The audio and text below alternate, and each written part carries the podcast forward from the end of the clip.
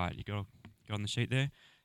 Psalm 1 Blessed is the man who does not walk in the counsel of the wicked, or stand in the way of sinners, or sit in the seat of mockers. But his delight is in the law of the Lord, and on his law he meditates day and night. He is like a tree planted by streams of water, which yields its fruit in season, and whose leaf does not wither. Whatever he does prospers. Not so the wicked. They are like chaff that the wind blows away. Therefore the wicked will not stand in the judgment, nor sinners in the assembly of the righteous. For the Lord watches over the way of the righteous, but the way of the wicked will perish.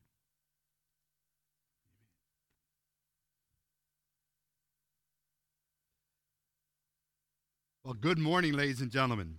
It is very exciting for me to be here. I'm going to put my phone down. See, I knew there wasn't going to be a phone, uh, a clock here, and I know you want me to end on time. So I need to know what time it is. So at least I can look at the time.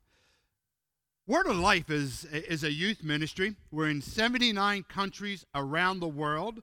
We've been in Australia since 1970. We were located for 30 uh, some odd years in Wiseman's Ferry, St. Albans. We had a, a camp and a Bible college. But our heartbeat is evangelism and discipleship. And as a staff, we got together and we realized camping was changing in Australia. We kept asking people to come to us so we can preach to them. But we made a decision to sell our camp property and go to where the young people are. And so since 2005, 2006, we have a mobile min- ministry. We travel up and down the, the coast, the cities, inland, uh, been to Nyngan and uh, down to Melbourne, and Lord willing, we'll expand to uh, the other states in Australia. But we go with the same passion, and that is the evangelism and discipleship of young people. We want to present the Word of God. And so we have our kickoff. It's a fun, crazy night, loud, noisy. But we stop in the middle and we share the truths of the Word of God, the gospel. But we like working with local churches because we're, you know, we're here and we're gone. It's men like Les who's going to be, the, he's in the scripture, he's with the people, he's connecting with the young people. And pray that these young people that started to come to youth group come again this Friday night. Pray hard this week that we can get a hold of the young people and instill in them the godly values that they need to have. Now, I know you look at me and you say, What is an old man like you doing with a youth ministry? Well, I have a saying if you want to stay young, run with the youth. If you want to die young, try to keep up with them. So I can't quite do that anymore, but it's still exciting to be able to travel with these young people and watch them do the ministry and help train them, help talk with them, and see how God uses them to reach this generation with the gospel of the Lord Jesus Christ. So if you have your Bibles, open them up to Psalm um, chapter uh, 1 and find my glasses here. And what we're going to be looking at today is um, living a life with no regrets. I'm going to move this because it's going to bother me. Trying to live a life with no regrets. Now, how many people here use a GPS? Okay? How many people here use a GPS on your phone? How many people here can still read a map? Okay, good, good. So, my wife and I, for our 30th wedding anniversary, we flew down to Melbourne and we were around the town, and, but we rented a car. We wanted to go to Phillips Island. And, and I just brought a GPS and I'm learning the technology. I was so excited I'm going to be able to use this. And I plugged it into the cigarette lighter, you know, and we're driving down in a rented car. Boom. Battery died. The, G, the battery charger didn't work. Now, good thing I'm of the old generation. Well, good thing my wife is the old generation who knows how to read a map. Okay? So we had a little flyer with a little square map on this. Now, I looked at the map and I said, we should turn left. And my wife said, we should turn right. So, being a bloke, that's what I did. I went left, started driving left, and going down and going down and going and realized I'd gone the wrong way.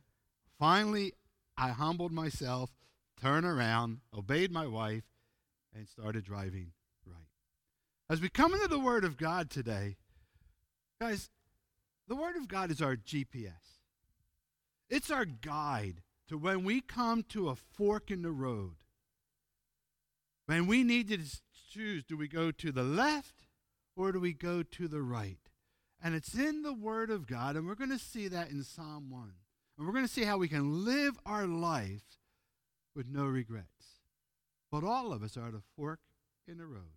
Because at any time, we can choose to go the wrong way.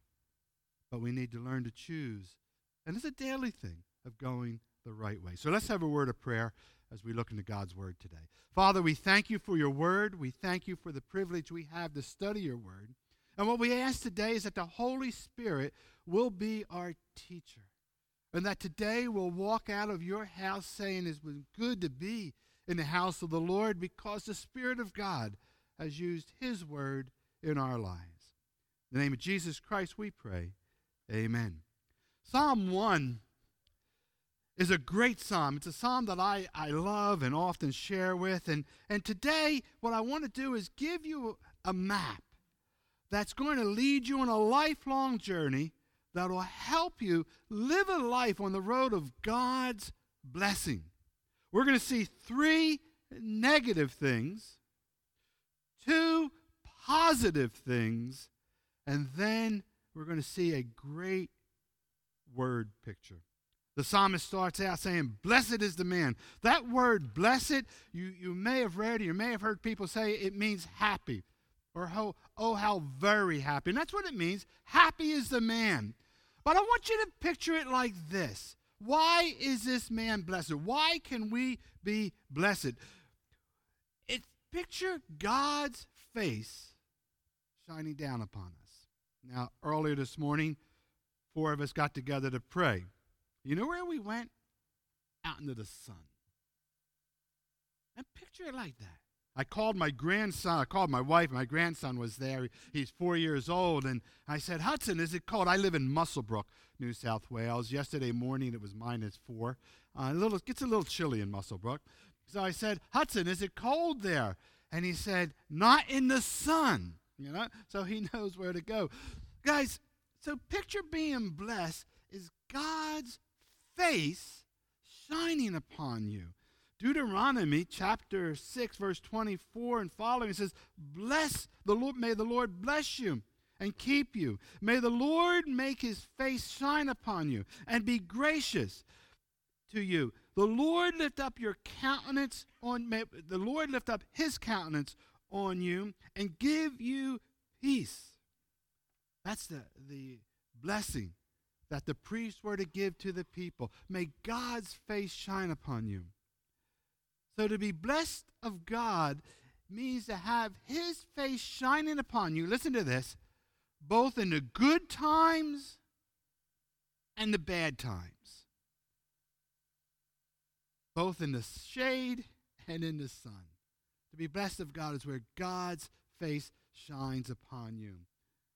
On Wednesday, my wife's going to fly down to Melbourne to have a procedure because that's the only place where they do this. She's been suffering um, chronic pelvic floor pain for the past uh, 15 years and constantly in pain.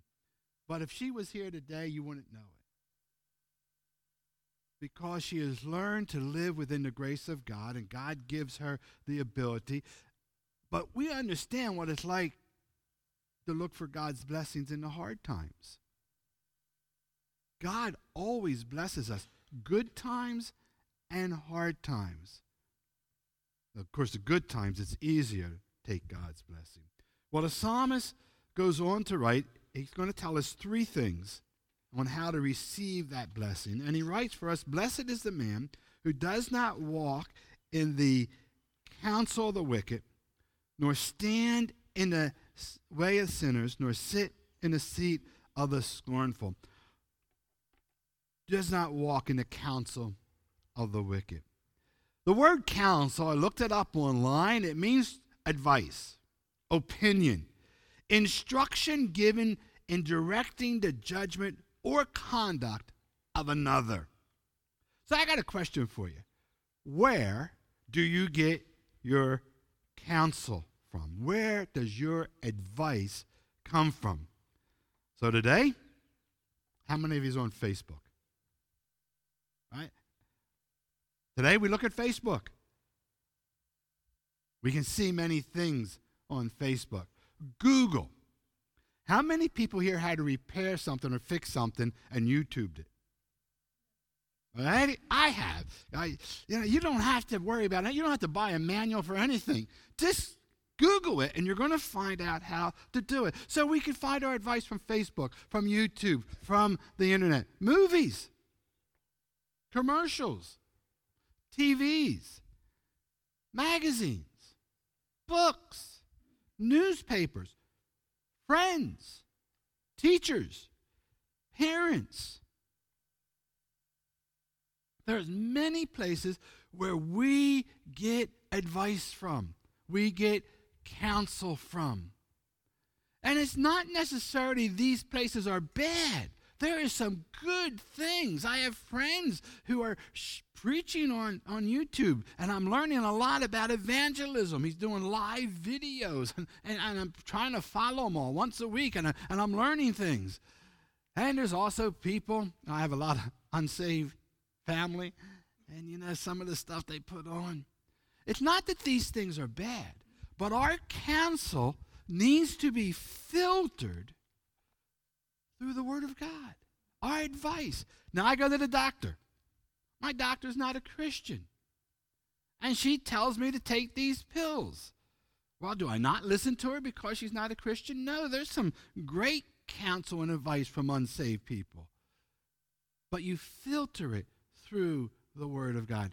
Good friends of mine, he's an Aussie bloke who married an American girl, so they live in the States. Um, long story, but they were told they're going to have a Down syndrome child. Of course, what did the doctor tell them to do? Abort the baby. But they didn't. And you know what the Lord has done through their ministry, through, with them, through Jack, their Down syndrome son? He has developed a ministry where he is ministering to parents who have special needs, children.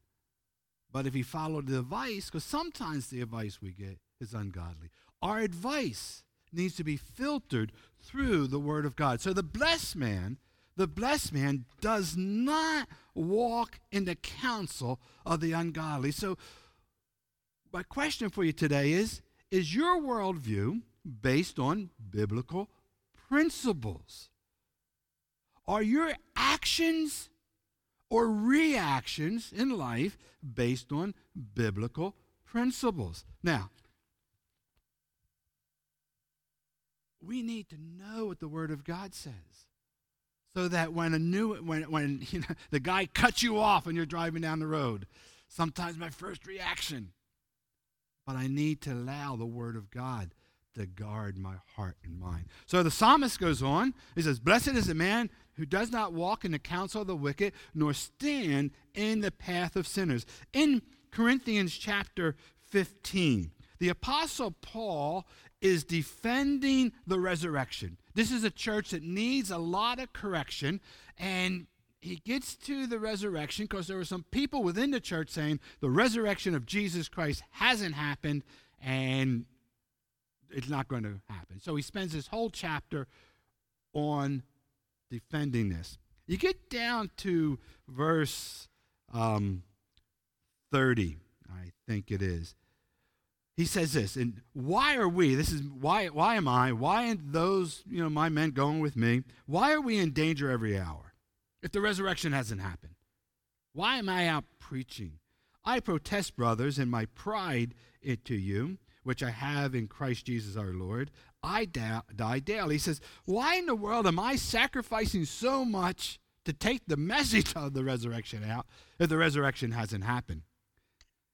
And then he says, uh, verse 32, What do I gain if, humanly speaking, I fought with beasts, wild beasts at Ephesus, at Ephesus, if the death is not raised?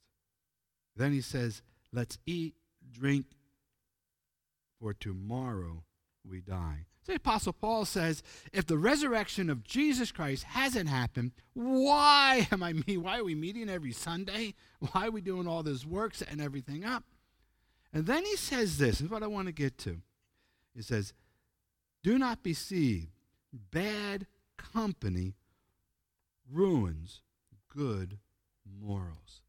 So to be blessed, first thing you do, you don't walk in the counsel and the advice of the ungodly. You allow what people say to be filtered through the Word of God, and then you don't um, well, uh, get my right. You don't stand in the path of sinners. The people you hang around with is going to affect you. So does that mean we need to get into a cloister? We need to, you know, start Evans Head West and, you know, just be all the Christians in town? No. Because if we do that, we will never be able to evangelize our friends and our neighbors. But you have to be the influencer. You have to be the yeah. So so he swears. You just put up with it. But they say, hey, let's go watch this movie. And you know, this movie is full of sex and language. You go have a good time. But we'll, we'll meet over here at the club when you're done and enjoy one another together. It's where you become the influencer. So the psalmist says, if you want God's blessing upon your life, it says, Blessed is he who does not walk in the counsel of the ungodly, nor stand in the path of sinners, nor seat, sits in the seat of the scornful or of the mocker. To scorn or to mock is the opposite of praise. Notice the progression here. If you want God's blessing, if you want God's face shining upon you, first, you don't walk in the counsel of the ungodly. Then you don't stand in the path of sinners, nor sit in the seat of the scornful. Because what happens, and I've seen this time and time, I've been working with young people now for over 35 years. There's young people who sat under, under the teaching of the Word of God for a year, who started walking in the counsel of the ungodly, who started standing with the listening and standing with them. Now they're sitting, scoffing Christianity. If you want to be blessed by God, don't do the three negatives. Do the two positives. Verse 2 says, verse 2, but his delight is in the law of the Lord. And in his law does he meditate day and night. The word delight means a high degree of pleasure, enjoyment, something that gives you great pleasure. Now, how many of you have a phone that when it rings, somebody's picture comes up on it? Anybody? Yeah, one or two of you. So I do. You know, my phone rings, picture comes up. Now, when my wife calls me, that gives me joy. But when Martin Garcia calls me, he's the boss. You know, he's the boss. You know, I, I we're up in Lakewood. I, I live down in Muswellbrook. A lot of my work is online, so I get phone calls. You know, oh no, Martin. You know that usually means work. You know, but guys, what gives you a high degree of pleasure? My grandkids do. You know, I called my wife and my grandson answered. It's a joy to talk to my four year old, and he's just learning how to express himself on, on the phone. My wife does. You know, it's good to go home and see my wife. I always miss her when I, when I travel. Teaching the Word of God gives me a great pleasure. I enjoy teaching and sharing the Word of God. Reading a good book, I, I like to read. Watching a great movie, I, I like watching good movies or talking to people about God. I'm not a sportsy person. Now, you know, um, Les is a football player. That's great. I'm glad he likes running out there and getting knocked all over the place. You know, that doesn't give me pleasure. But you know, there's many things it does.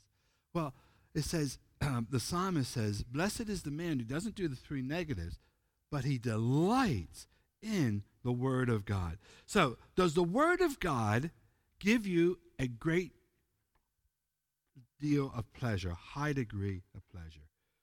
Do you read it? Do you study it? Do you look forward to coming to church where the Word of God's going to be taught? Do you like your, your life groups where you're able to sit and talk about the Word of God? Well, the second thing you do if you want God's blessing upon your life, if you want His face shining upon you, you delight in the Word of God, and then you meditate in it day and night. To meditate, meditate means to engage in thought, in contemplation, to reflect, to think about something over and over and over again. So, my question to you do you meditate on the Word of God?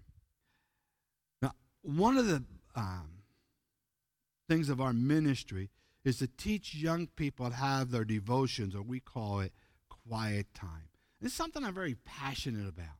When I was first saved, I got saved at the age of 20. Um, I went to a American Baptist church who was pastored by a Presbyterian trained pastor. Um, kind of a weird combination, but he had a great desire for young people. But I went there eight years and I didn't know Jesus Christ, my Lord and Savior. I'm now 20 and I come back and he had us tell us how camp was, and I tell him I got saved. And he took me under his wing. And one of the things he did, he, he sent me to hear a, uh, a seminar for young people. It was 40 hours long throughout the week, you know, like three hours every night, all day Thursday, all day Friday, and then on the Saturday. But one of the things I learned from that seminar is I was challenged to read the Word of God for five minutes a day for the rest of my life. And it was a vow. The guy said, I want you to make a vow. And I still remember, I made that vow. Now, I will answer for it because I haven't been perfect in reading the Word of God every day. But pretty much so. Every day I've picked up His Word and I've read it. And it's changed my life. You know, and if we can get young people and older people alike to get into the Word of God, it will help change our lives. So here I am working with young people, and I want to define where's the command Thou shalt read the Word of God. There's no command to read the Word of God. The word read in past tense is used a lot in the New Testament by Jesus, where he looks at the Pharisees, he says, Have you not read? A king of Israel in Deuteronomy he was told that he needs to write out the, the Pentateuch, probably, and he was to read it every day. In Nehemiah, Ezra the priest set up a pulpit and he read the Word of God to the people.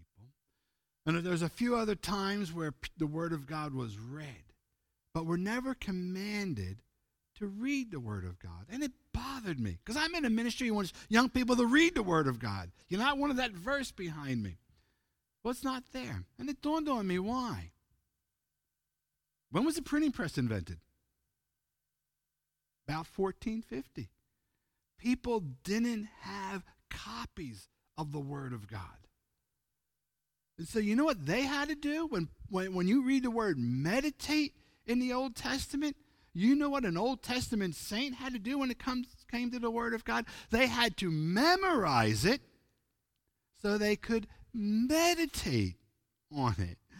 We have it a little bit easier because we can have copies of the Word of God in a book or on our app. And I read something interesting uh, on Facebook just the other day. Our, the international director the Word of Life Ministry. There's a uh, there's 13 Bible colleges, uh, Bible um, universities, we're one year colleges with Word of Life around the world. And there's an international gathering of all them. We got them in Africa and Asia, the Philippines and South America, and they're all gathered together. And he preached a message, and he says, You've often heard that, that you know, Bibles are on the shelf gathering dust. And he says, I want to say something else. Your app is usually hidden. Your Bible app is usually hidden two, three pages back in there. I want to challenge us. Get a hold of the Word of God and begin to read it, to meditate it, to think upon it. I think there's three ways we need to approach the Word of God. We need to do it for our devotions.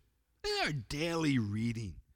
Whether you, you, you have a, a, a, program like Word of Life has, whether you just start, you know, in, in Mark and continue to read, whether you read the Daily Bread, whether you have your favorite favorite uh, organization who gives you a, a little reading, tells you to read, we need to have our devotions. Then we need to approach the Word of God for information.